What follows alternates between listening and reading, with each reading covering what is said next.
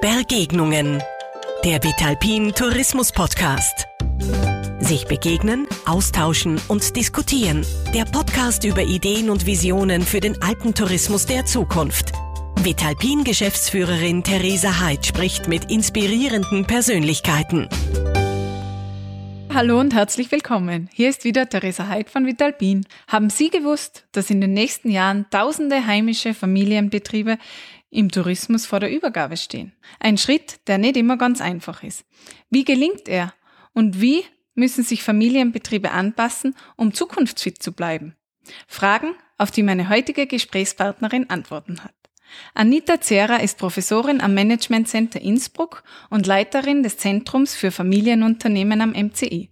Willkommen im Podcast von Vitalpin, Anita. Vielen Dank für die Einladung. Ich habe gleich eine Einstiegsfrage zum Thema Familienbetriebe, weil ja vielleicht nicht jedem Zuhörer gleich auf Anhieb bewusst ist, was macht denn ein Familienbetrieb aus und vor allem, was unterscheidet einen Familienbetrieb zu einem managementgeführten Unternehmen?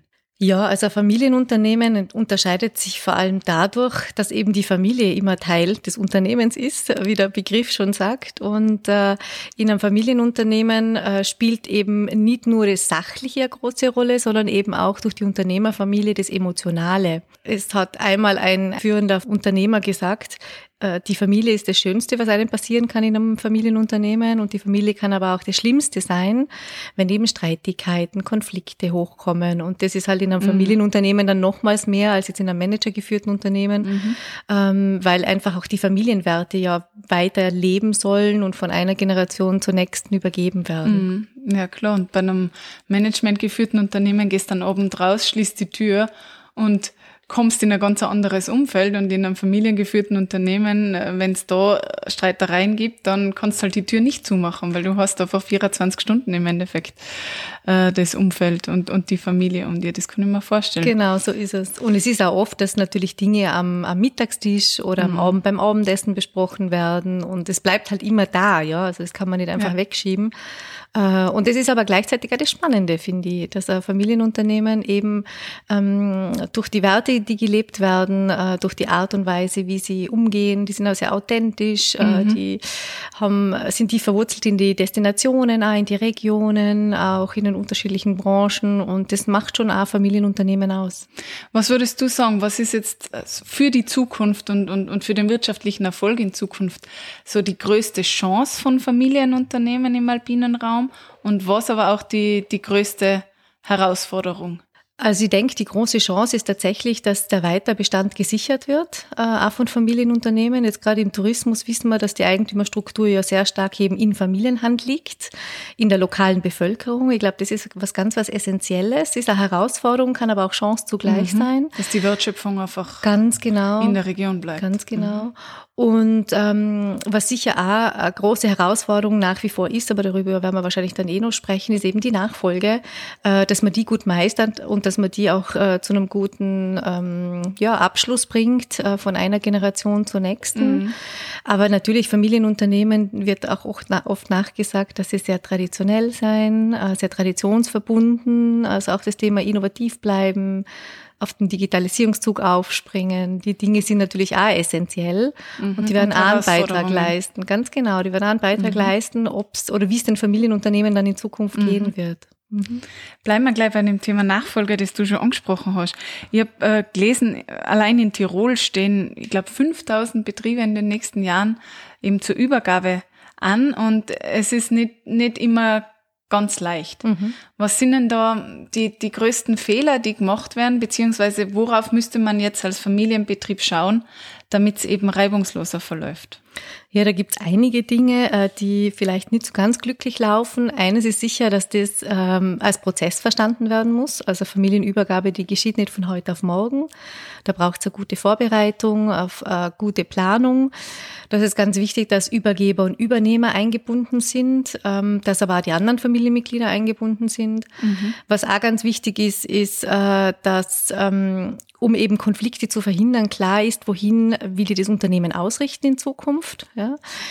Ähm, was mir immer auffällt, ist, dass oft tatsächlich ähm, das Vertrauen in den Übernehmer fehlt von der Übergeberseite, ja, also dass man dem Sohn, der Tochter das vielleicht nicht so zutraut. Mhm. Oder Angst hat, dass es einfach anders gemacht wird. Genau, weil man es eben immer so gemacht mhm. hat und mhm. Tradition und, und das hat schon gepasst und warum muss man das jetzt anders machen? Also dieses Neue, das die junge Generation gerne einbringen würde, das äh, geht dann oft verloren oder das ist oft einmal einfach zu wenig, findet zu wenig Beachtung.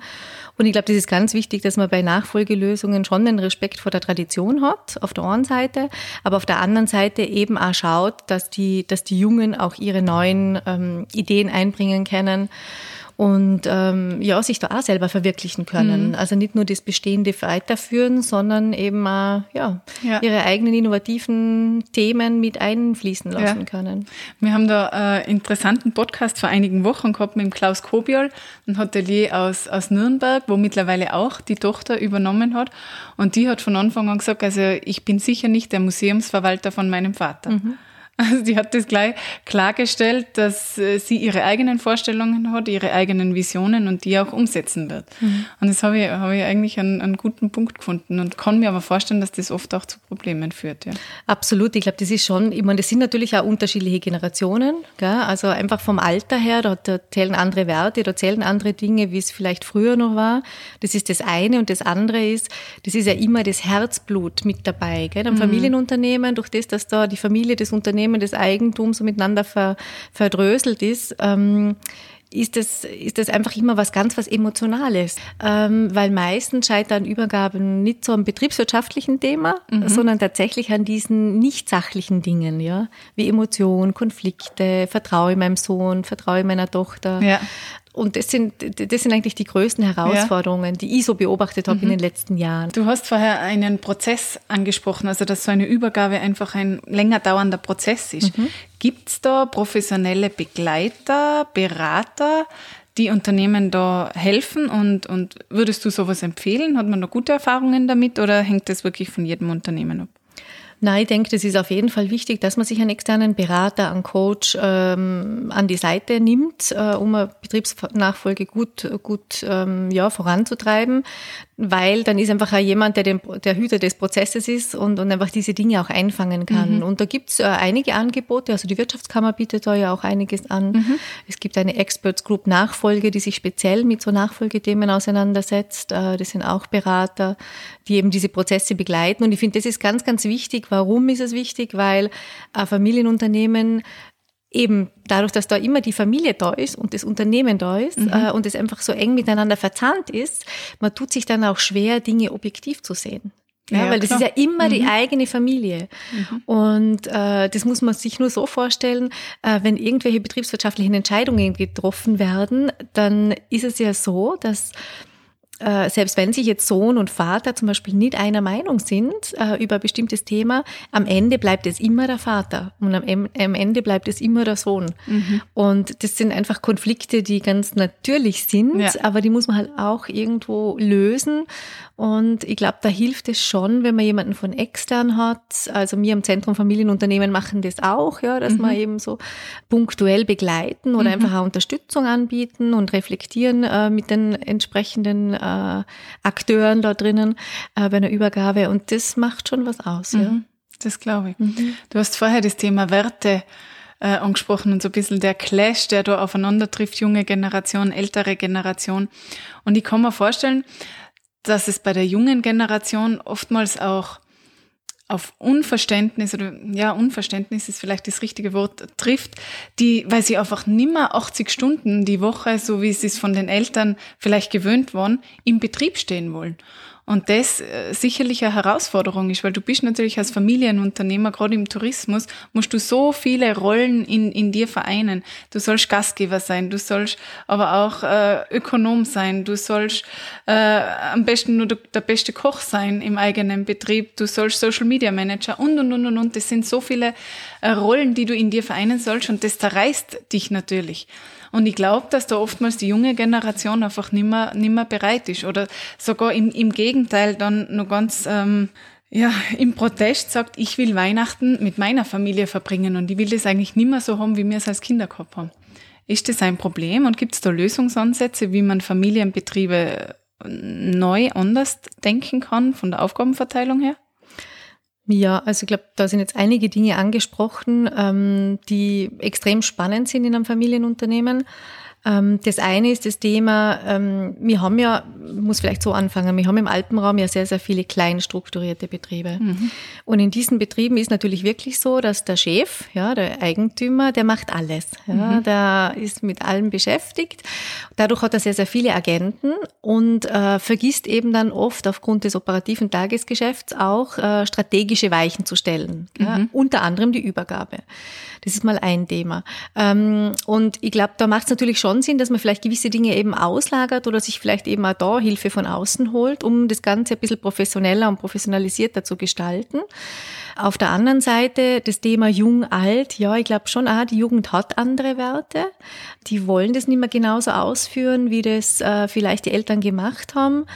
Die brauchen diese, wenn man es Work-Life-Balance nennen will, in einer anderen Art. Und mhm. beides hat seine Berechtigung. Und deswegen ist es immer so wichtig, dass man diese beiden Generationen auch gut versteht und gut einbindet bei so einer Übergabe.